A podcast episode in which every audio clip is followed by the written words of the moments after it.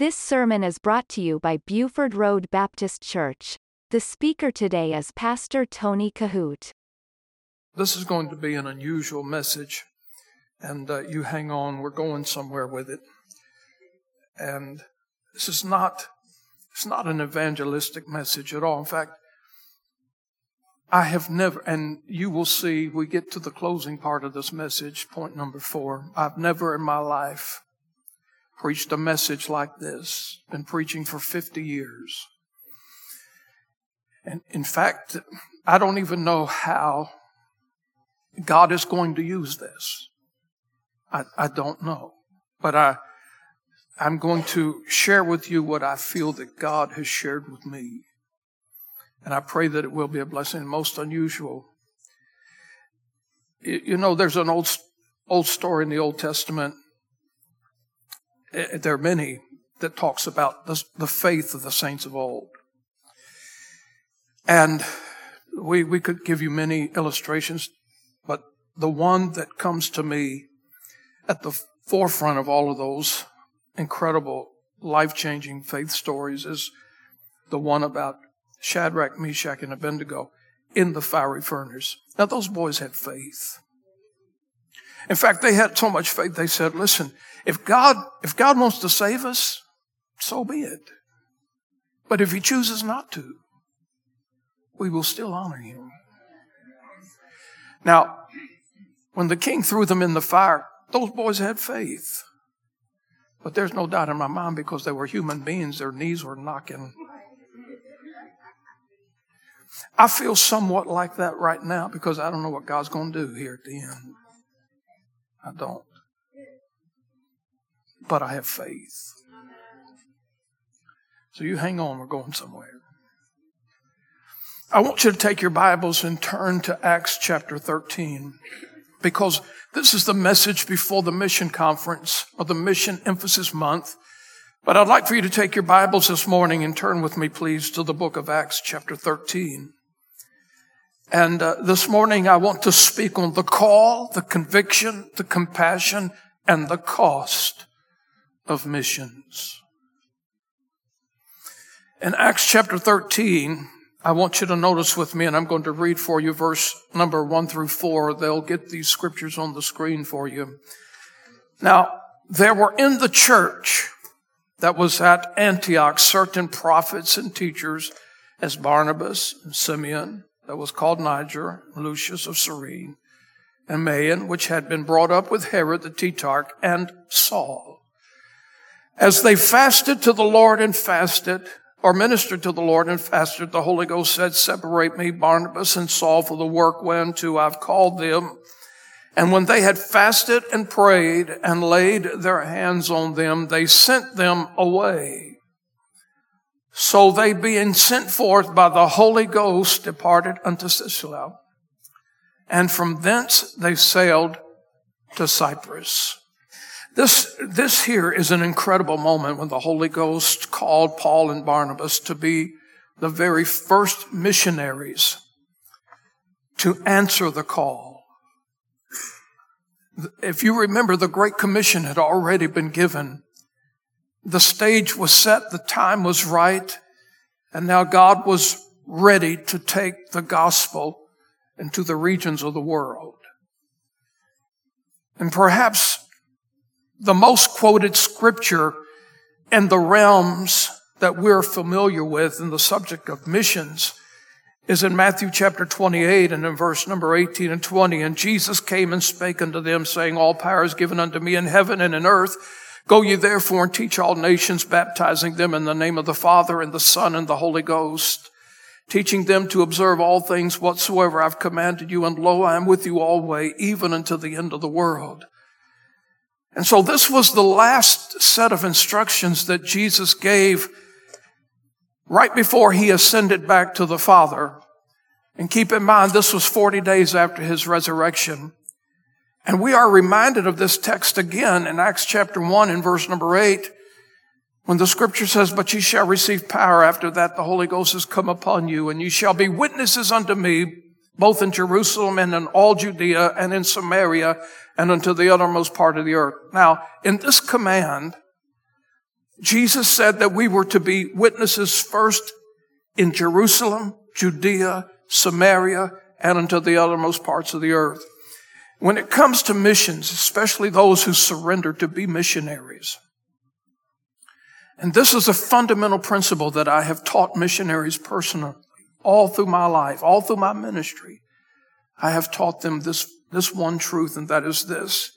I do not believe that any missionary will be successful in leading people to Christ over an ocean until they first are able and willing to lead people to Christ in their home city. That's fundamental. That's paramount.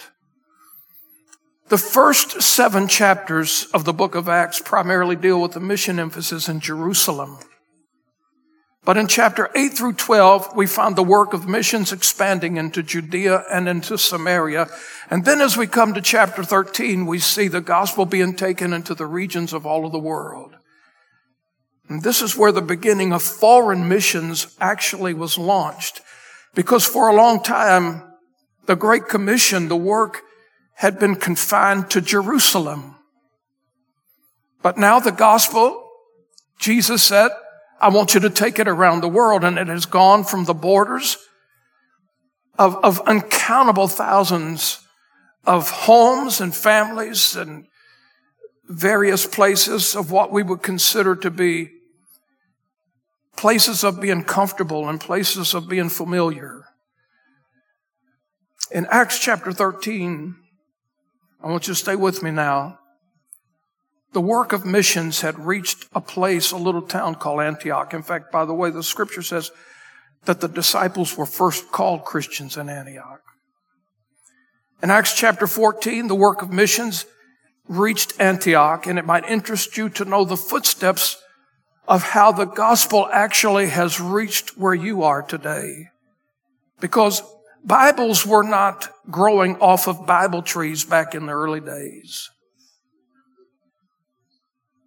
People had to take the gospel.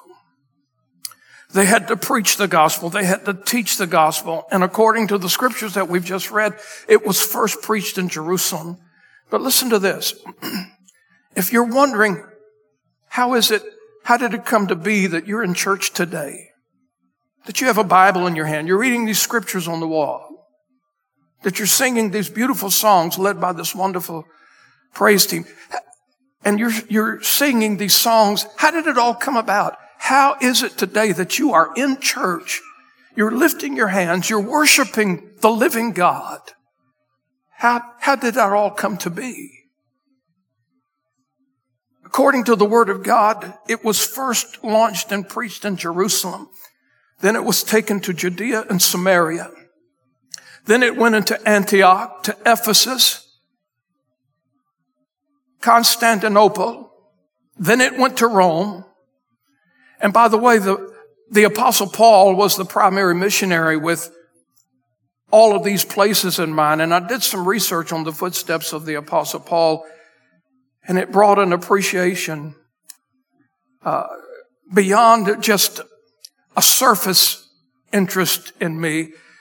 Because as you know, the apostle Paul, he conducted three primary missionary campaigns. And on the first missionary campaign, it was estimated that he traveled some 1400 miles. On his second missionary journey, he traveled 2800 miles. And then on his third missionary journey, it's estimated that he traveled some 2700 miles. And so when you add all of this up for his 35 years of missionary ministry in the Word of God, it is estimated that he traveled some 13,000 miles preaching the gospel in the early days. Now somebody might think that's not a very big deal, but you have to remember this. All of those miles were traveled without modern transportation. After the apostle Paul was beheaded in Rome, listen now, the gospel went into Germany. Then it went into England, and from England it came to the United States. So you think about from the early days of the church in Jerusalem to where we are now. Many years, America has been on the center stage of evangelistic and soul winning activity. And Millions upon millions of missionaries have been sent out by the thousands from the shores of this homeland where they were first launched way back in Jerusalem.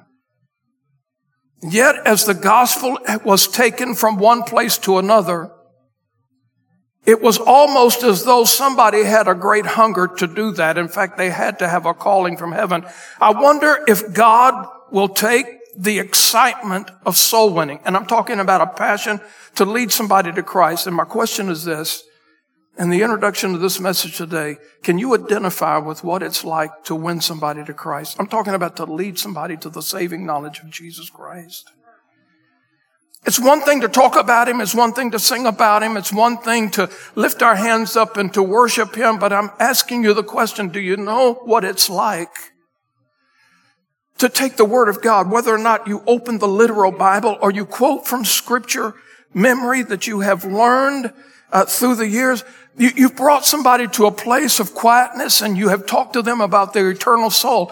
You've ministered to them. You have worked in evangelism, some kind of way. You communicate. You sung the gospel. You preached the gospel. You taught the gospel, some kind of way. Have you ever felt the joy of winning somebody, leading somebody to Christ? I'm talking about when they, in your presence, prayed the sinner's prayer. God be merciful to me, a sinner. Think about this. So I want us to go back to Acts 13 verse 2 just for a moment.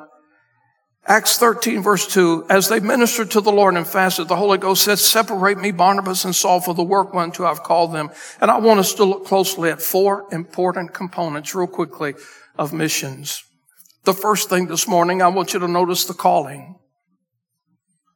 And we have to be perfectly clear that it is God who calls people into the gospel ministry. You'd be surprised of the number of people that have entered the ministry in times like this for all kinds of reasons other than to have call of God upon their life. Somebody said to me a long time ago that being a preacher was one of the most easiest professions. They use that word on the face of the earth. I've been asking you to pray for me lately. I've been having incredible, and that's not the right word, but I've been having uh, astronomical headaches.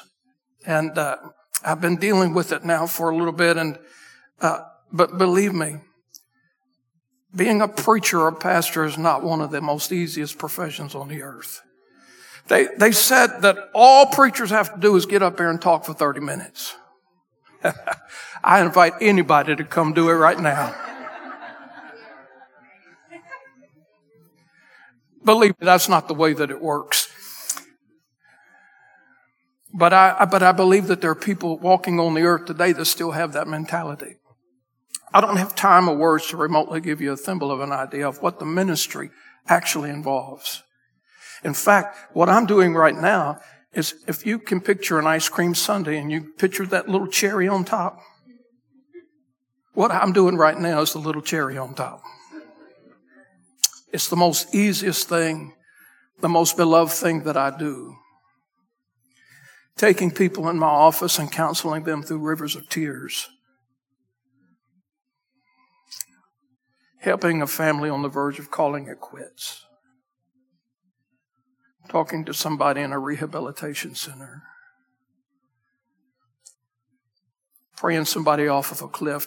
I remember a few years back, it's been several now, about nine o'clock at night, a young man called me he said, Is this Pastor Tony? I said, Yes, it is. He said, You don't know me, but somebody who knows you told me to call you. He said, I'm 16 years old, and right now I have a 38 revolver cocked on my temple. Can you help me?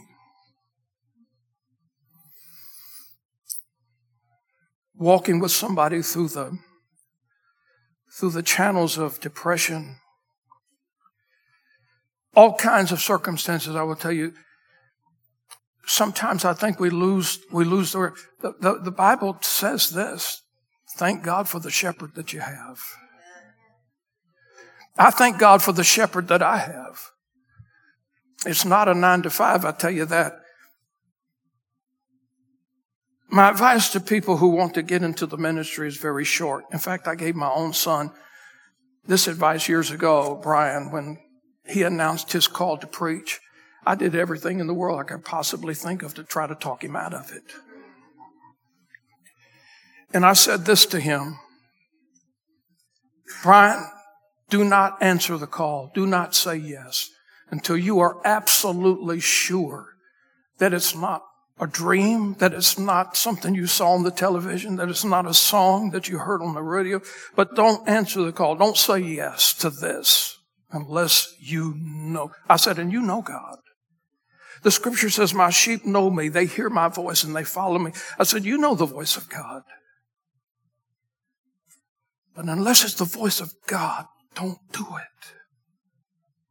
You've got to know that you're standing in a burning bush and God has called you to do this because getting into the ministry for any other reason is most destructive. It's the most destructive thing that anybody could do. But if God's called you, there is no safer place to be in all of the world. In 1 Thessalonians chapter 5, 24, Paul said, faithful is he that calleth you, who also will do it. You see, when God calls you, you're no longer limited to human abilities and skills and talents and, and those kind of things. When somebody answers the call, a divine call, they're working for the King of Kings and the Lord of Lords, and you give up all personal agendas. You have no other personal agendas when you answer this kind of call. And the word says, faithful is he. If he called you, he'll work it out. Paul and Barnabas did not put themselves in the ministry. God did. They did not appoint themselves as ministries, opportunists, or missionaries, but God did. In 1 Timothy chapter 1 verse 12, and I thank Christ Jesus our Lord who enabled me for he counted me faithful putting me into the ministry. And so Paul and Barnabas faithfully answered the call. Maybe God's faithfully calling somebody here today. You know, I, will never forget the day when God called two people from our church, these pews, to go to a foreign field, Croatia. Brother Kevin and Christina Brown still there today doing a great work. Maybe he's calling somebody here. I don't know. Maybe he's calling you to special service. I don't know. But I guarantee you, he's not called any of us just to sit, but occupy till he comes. Number two, Nothing happens without missions. Unless God, nothing happens with missions unless God places an undeniable amount of conviction in a person's heart and life. Our vision and our passion for missions will never leave the launch pad until we firmly believe and grasp the truth that it is truly the heartbeat of God. And so let me ask you this question today. What is your conviction about missions? What do we really believe about it? Do you feel that missions is something nice and sweet and, and it's, it's just a great humanitarian service? Or do you feel that it's something that you cannot shake, you cannot dismiss, you cannot let it leave your heart? Maybe somebody in here is has not thought about missions in quite some time. And now we're going to be making a big deal about it, talking about it today and for the next four Sundays in August and two Sundays in September. Missions now is going to be on the front burner of our church. Maybe somebody's not thought about it in a long time, or maybe you consider it to be a nice thing that Jesus was talking about. Maybe some of you said, well, missions is a great learning experience. I mean, it gives people an opportunity to travel the world and see things they never would have seen unless they did it. But I tell you this, that missions, when it comes to missions, whether it be here in Jerusalem, Judea, Samaria, or the uttermost parts and regions beyond, missions is an extension of the heartbeat of God.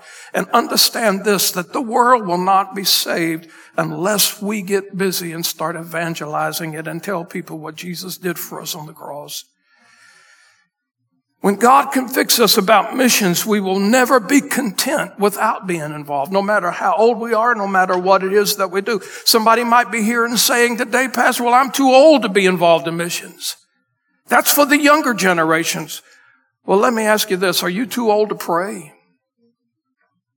Because everybody can pray. Are you too old to write letters of encouragement to missionaries? Maybe are you too old to send a care package to a foreign field? Let me encourage you to do something that perhaps you've never done before and involve yourself in missions in a way that will bring glory to God. Let me ask you to do something right here on the bulletin today. If you look on the back of it, you see the dates, August 6, 13, 20, and 27, and you see the names of the missionaries that we're going to be having. Perhaps maybe you'll take this particular bulletin and let me encourage you to put it on your refrigerator, put it on your kitchen table, and make it a priority to pray for these particular folks that are coming to spend time with us and to share Christ over these next few Sundays. I'm telling you that all of us can pray.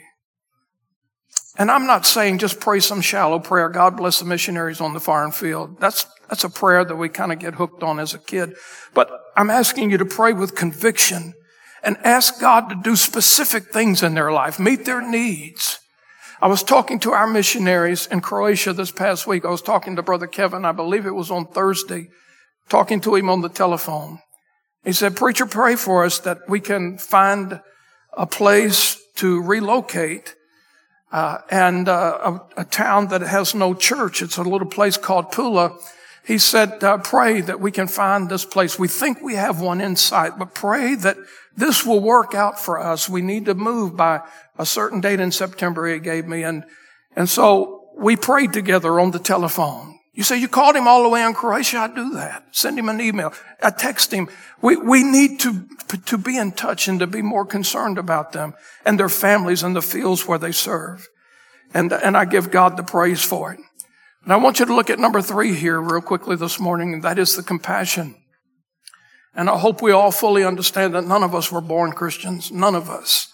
In fact, I've talked to people many times about their salvation experience. And one of the things that I've loved to do is, is to ask them, please share with me your salvation experience. And you will not believe how many times people tell me, well, I've, I've always been one.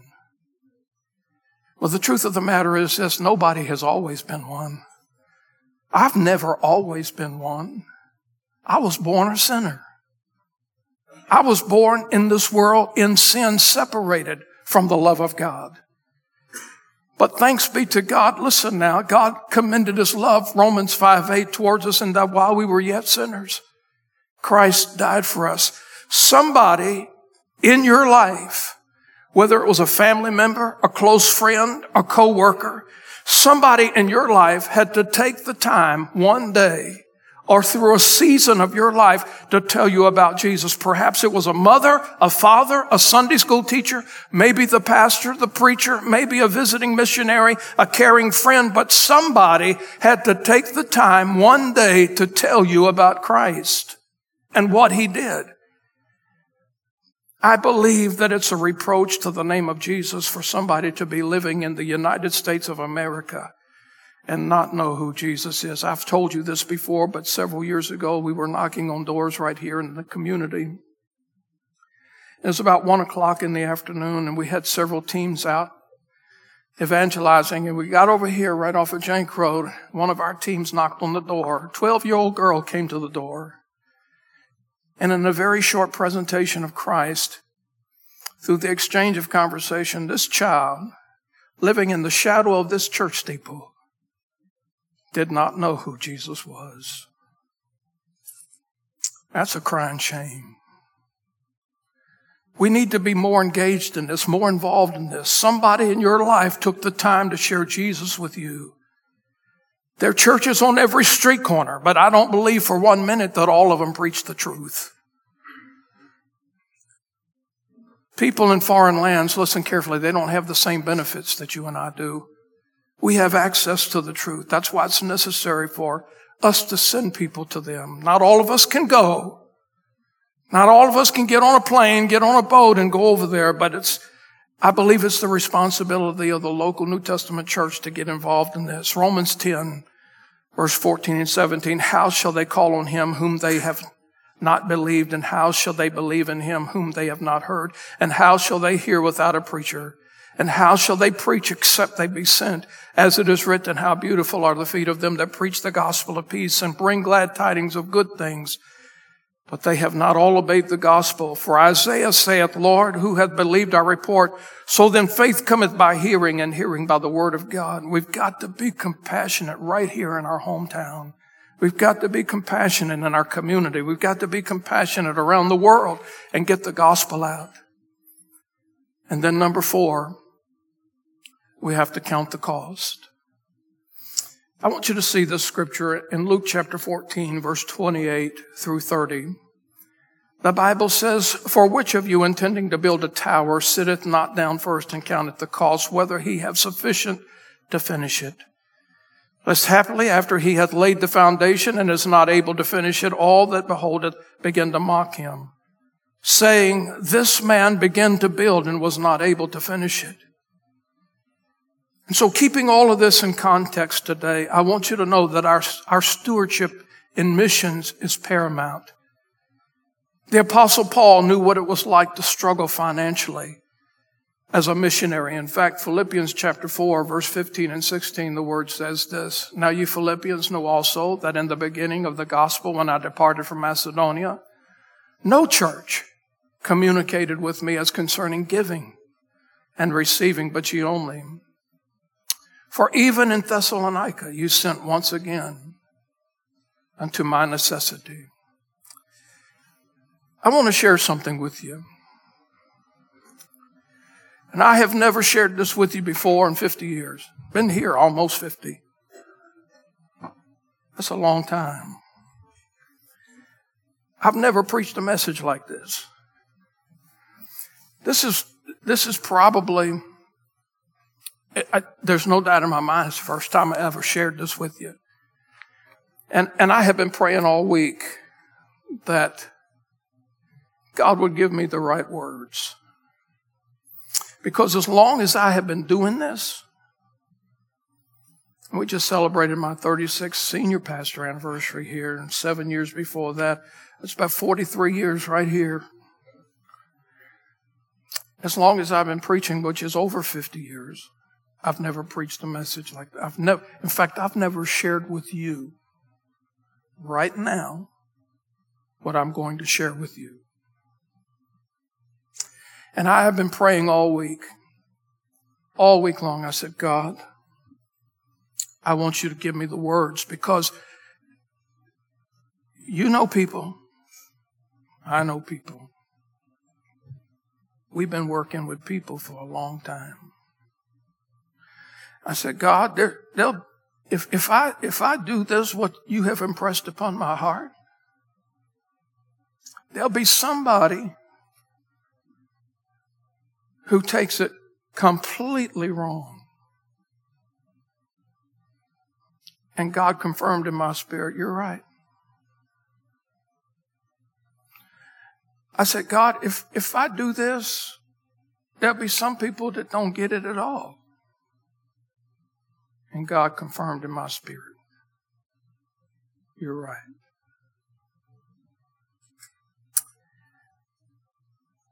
I, felt like Moses at the burning bush. You got the wrong Moses here, man. You got the wrong guy. You remember Moses just kept giving God all these excuses why he's got the wrong Moses. I said, God, if I do this, there'll, there'll still be people that will not care. And he said to me in my spirit, You're right. I said, Okay. I said, That's what you keep speaking to me. You're right. You're right. I said, So, okay. I said, So, God, if you want me to say what I'm going to say right now, then I need you to give me peace. Because you've said in your word, Thou wilt keep him in perfect peace as mine is stayed on thee. And you have said in your word that the peace of God is so rich and pure that it passeth all understanding. I said, now, since we're really not getting anywhere,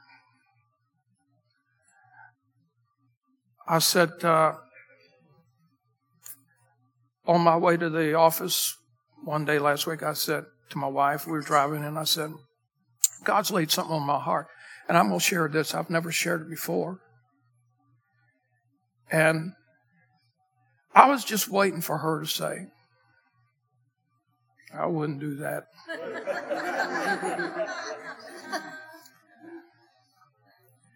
because then I was going to take it as a sign from heaven.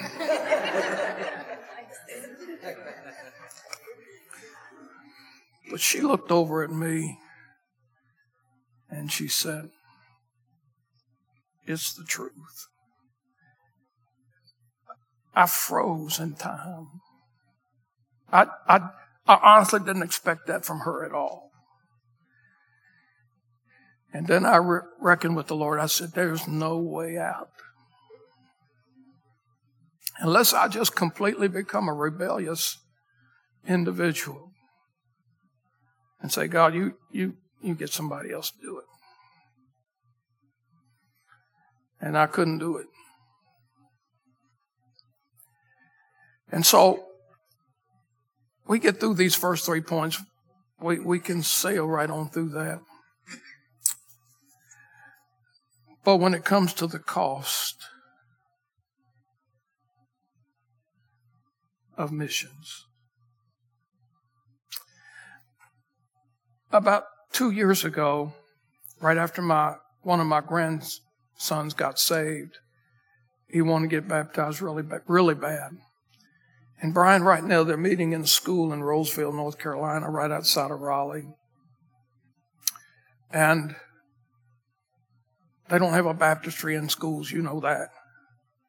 So there was this family in the church who had a big farm, and they had a nice swimming pool in their yard. And they said, Brian, okay, so we'll open up, we'll open up our house, and you you invite these people out to come and well, we we got a nice big hot tub. We can we can baptize in the pool. We can baptize in the hot tub. Well, listen, all you need is water. So come on out.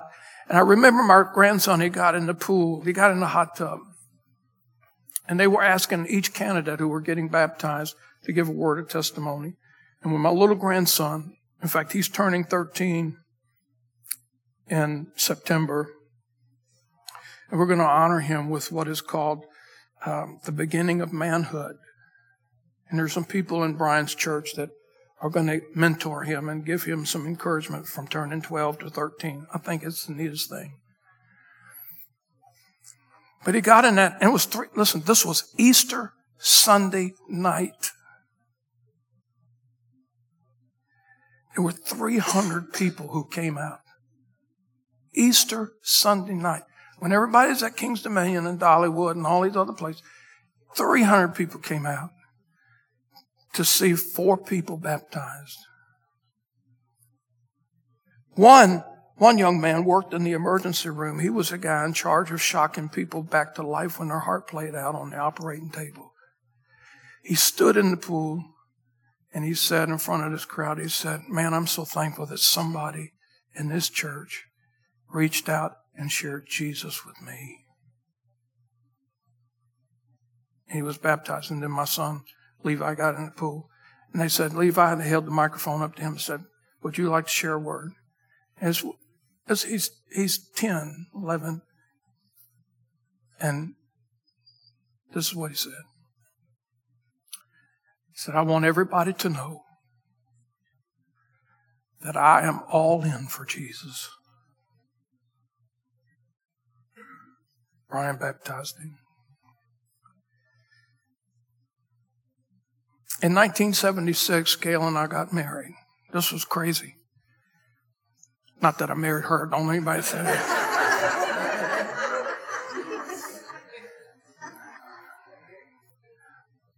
But, but I graduated on a Wednesday night, 1976, from high school. She graduated on Thursday night. We had the wedding rehearsal on Friday and we got married on Saturday. That's crazy. I wouldn't advise anybody in here to do that. But we just celebrated 47 years.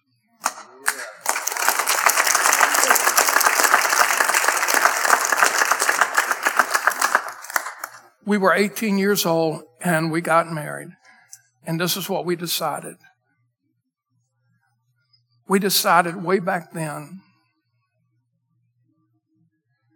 that we were going to be all in for Jesus. All in. I worked at a grocery store, stocking shelves in the daytime, and we had just got married. And we, we decided we were going to be all in for Jesus. And our church had a little ministry for servicemen and women. It's called Servicemen for Christ. And like all churches, even back then, people were struggling trying to find workers in the church.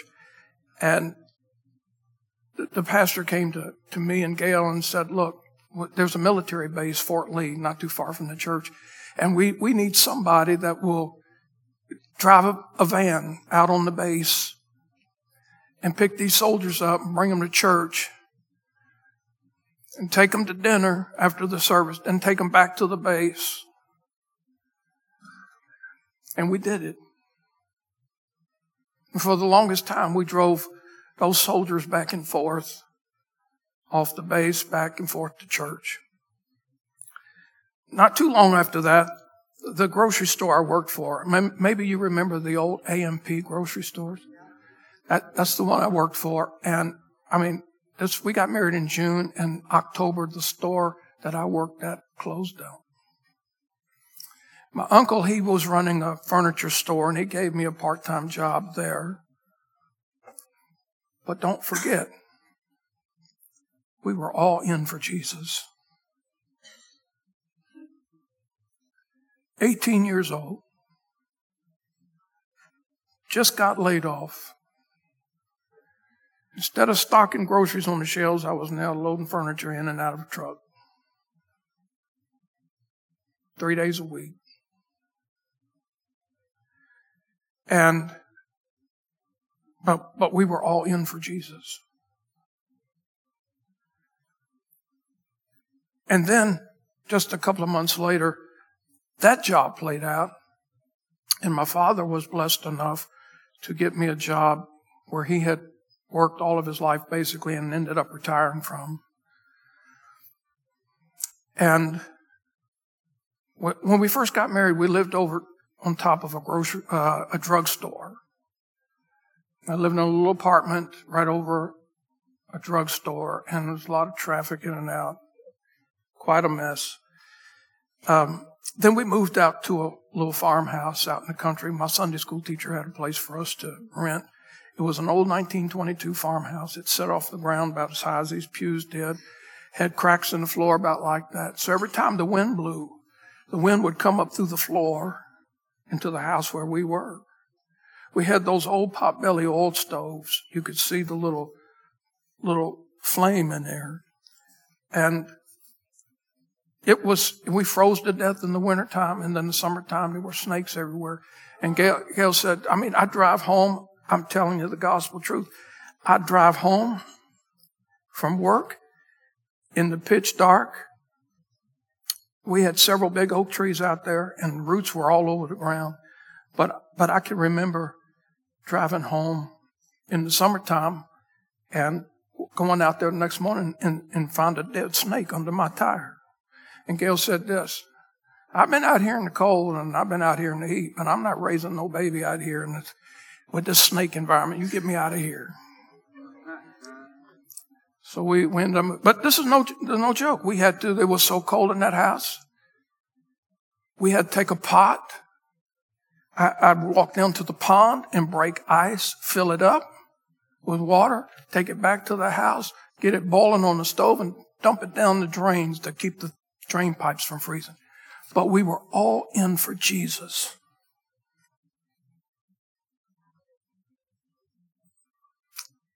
I, am told the only thing we didn't have back then was a covered wagon. I mean, we, we, we were all in for Jesus. And, th- and then we, we moved and we, we didn't, we didn't have nothing. But, but back in those days, we could have lived together in a phone booth.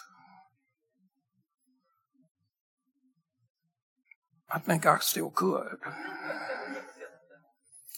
The first thing we did when we got married, we didn't have money, but I, I wanted to get her something nice. So Sears and Roebuck had a big sale on color TVs.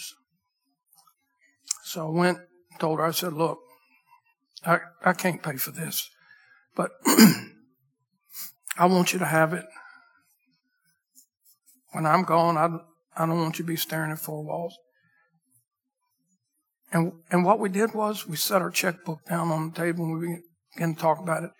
And we decided this because we were all in for Jesus. We were not going to do anything in our relationship that was going to take one penny out of our tithe. Not one. Not one penny. We were not going to make any decisions. We were not going to do anything that took a dime out of it. Because my mother didn't raise a fool. She taught me all her life. My dad taught me all his life. If I cut somebody's grass for a dollar, a dime of it belonged to God. And she told me, she said, we're not, we're not reneging on God. We're not stealing from God. We're, I said, I know. We'll work it out. If I got to work two jobs, whatever it is, I want to get you this TV. So we did. And we never, we never took a, a dime from God. And I say all of that, that leads me to this, and I jotted some things down on this envelope here. Because I met with the treasurer last week, and she said, Preacher, and we were talking about her passing away, and she said, You know, a lot of our senior people give to missions. And we're seeing a lot of them cross the river. And if our younger folks don't start picking up some of this slack, we're going to be in trouble. In fact, last week or a couple of days before, I had a preacher send me this letter, and, and I get letters from preachers all the time. He said, he said, Pastor, he said, I, I want you to know that I'm, I'm having to stop supporting one of the missionaries on the field immediately and went on to say a few other things. And I got to thinking about that. This is from a church in New York, pastor there. I got to think, thinking about this, and I, this is where this is where I really started wrestling with God and talking to Gail, and praying all week. I've been praying all morning about this, but but this is what I'm because I lead by example. I don't lead by. It's not about do what I say, but follow as as I as I exam, make myself an example to you. But Gail and I, when we give to the Lord, we give on every item of this envelope. There are four blanks on there. We give to everything. In fact, and, and I thought, I thought for sure she would say, don't do that. She didn't. God laid it on my heart. I'm standing here today before you and telling you this. That, and there'll be somebody that takes this wrong. There'll be somebody in here that don't get it. And there'll be some people in here that don't care. I, believe me, I've, I've walked in tears all week long about saying what I'm going to say right now. Because it's not braggadocious. It's not anything other but throwing myself out here to you. But Gail and I, our, our mission giving is $80 a week. We put $300 every Sunday in this envelope that goes through that Pushpay every week. And there's some in here that don't give a dime. And I get that, but let me tell you this. I don't regret one nickel I have ever given to God. I've given Him my life. I've given Him my all. So, what I want to ask you to do is this and, and I wrote this down. Our senior people are given missions. We got to count the cost here. If our mission giving doesn't start going up, then I'm going to have to start writing letters like this. So, listen, this is where people blow it. You don't cut your tithe to give the mission. In fact, if you do that, you're going to miss the blessing.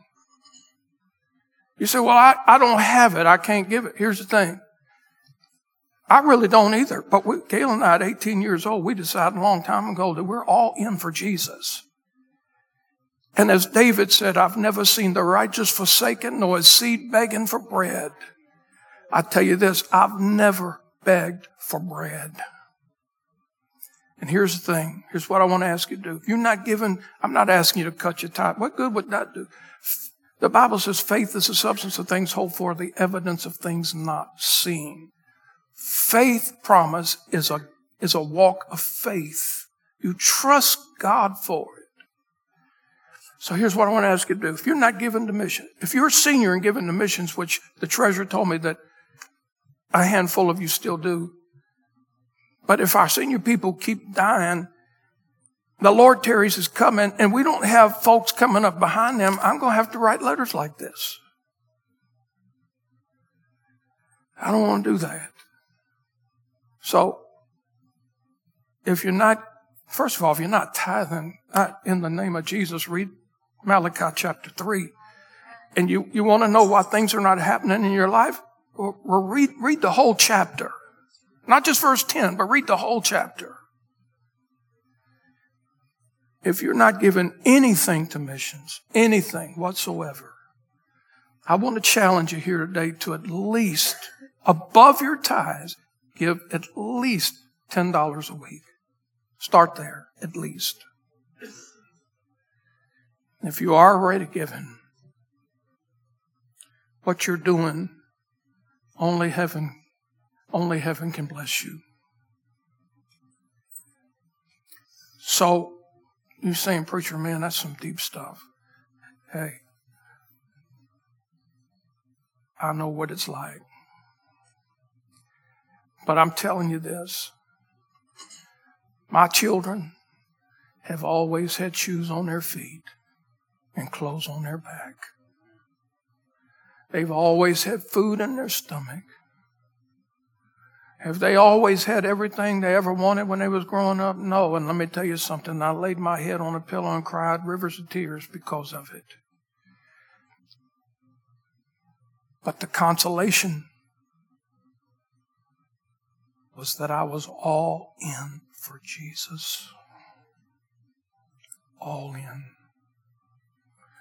So, on the eve of our mission emphasis, you say, Preacher, man, you ain't never said nothing like this. I know it. I get it. I get it. I can't wait till the service is over with, and I can't wait to get in my car, and I can't wait to get out of here. I get it. But I also know this. I know the difference between right and wrong. And this is what the word says in James. Therefore, to him that knoweth to do good and doeth it not, to him it is sin. So, if you, listen, our senior people cannot continue to carry the weight of this church, whether it be tithes and, or missions, or whether it be building front or bus ministry. We give to everything. But I just want to ask some people to get all in for Jesus. Get all in for Jesus and you you'll not be forsaken. Well, how about that for a word for today?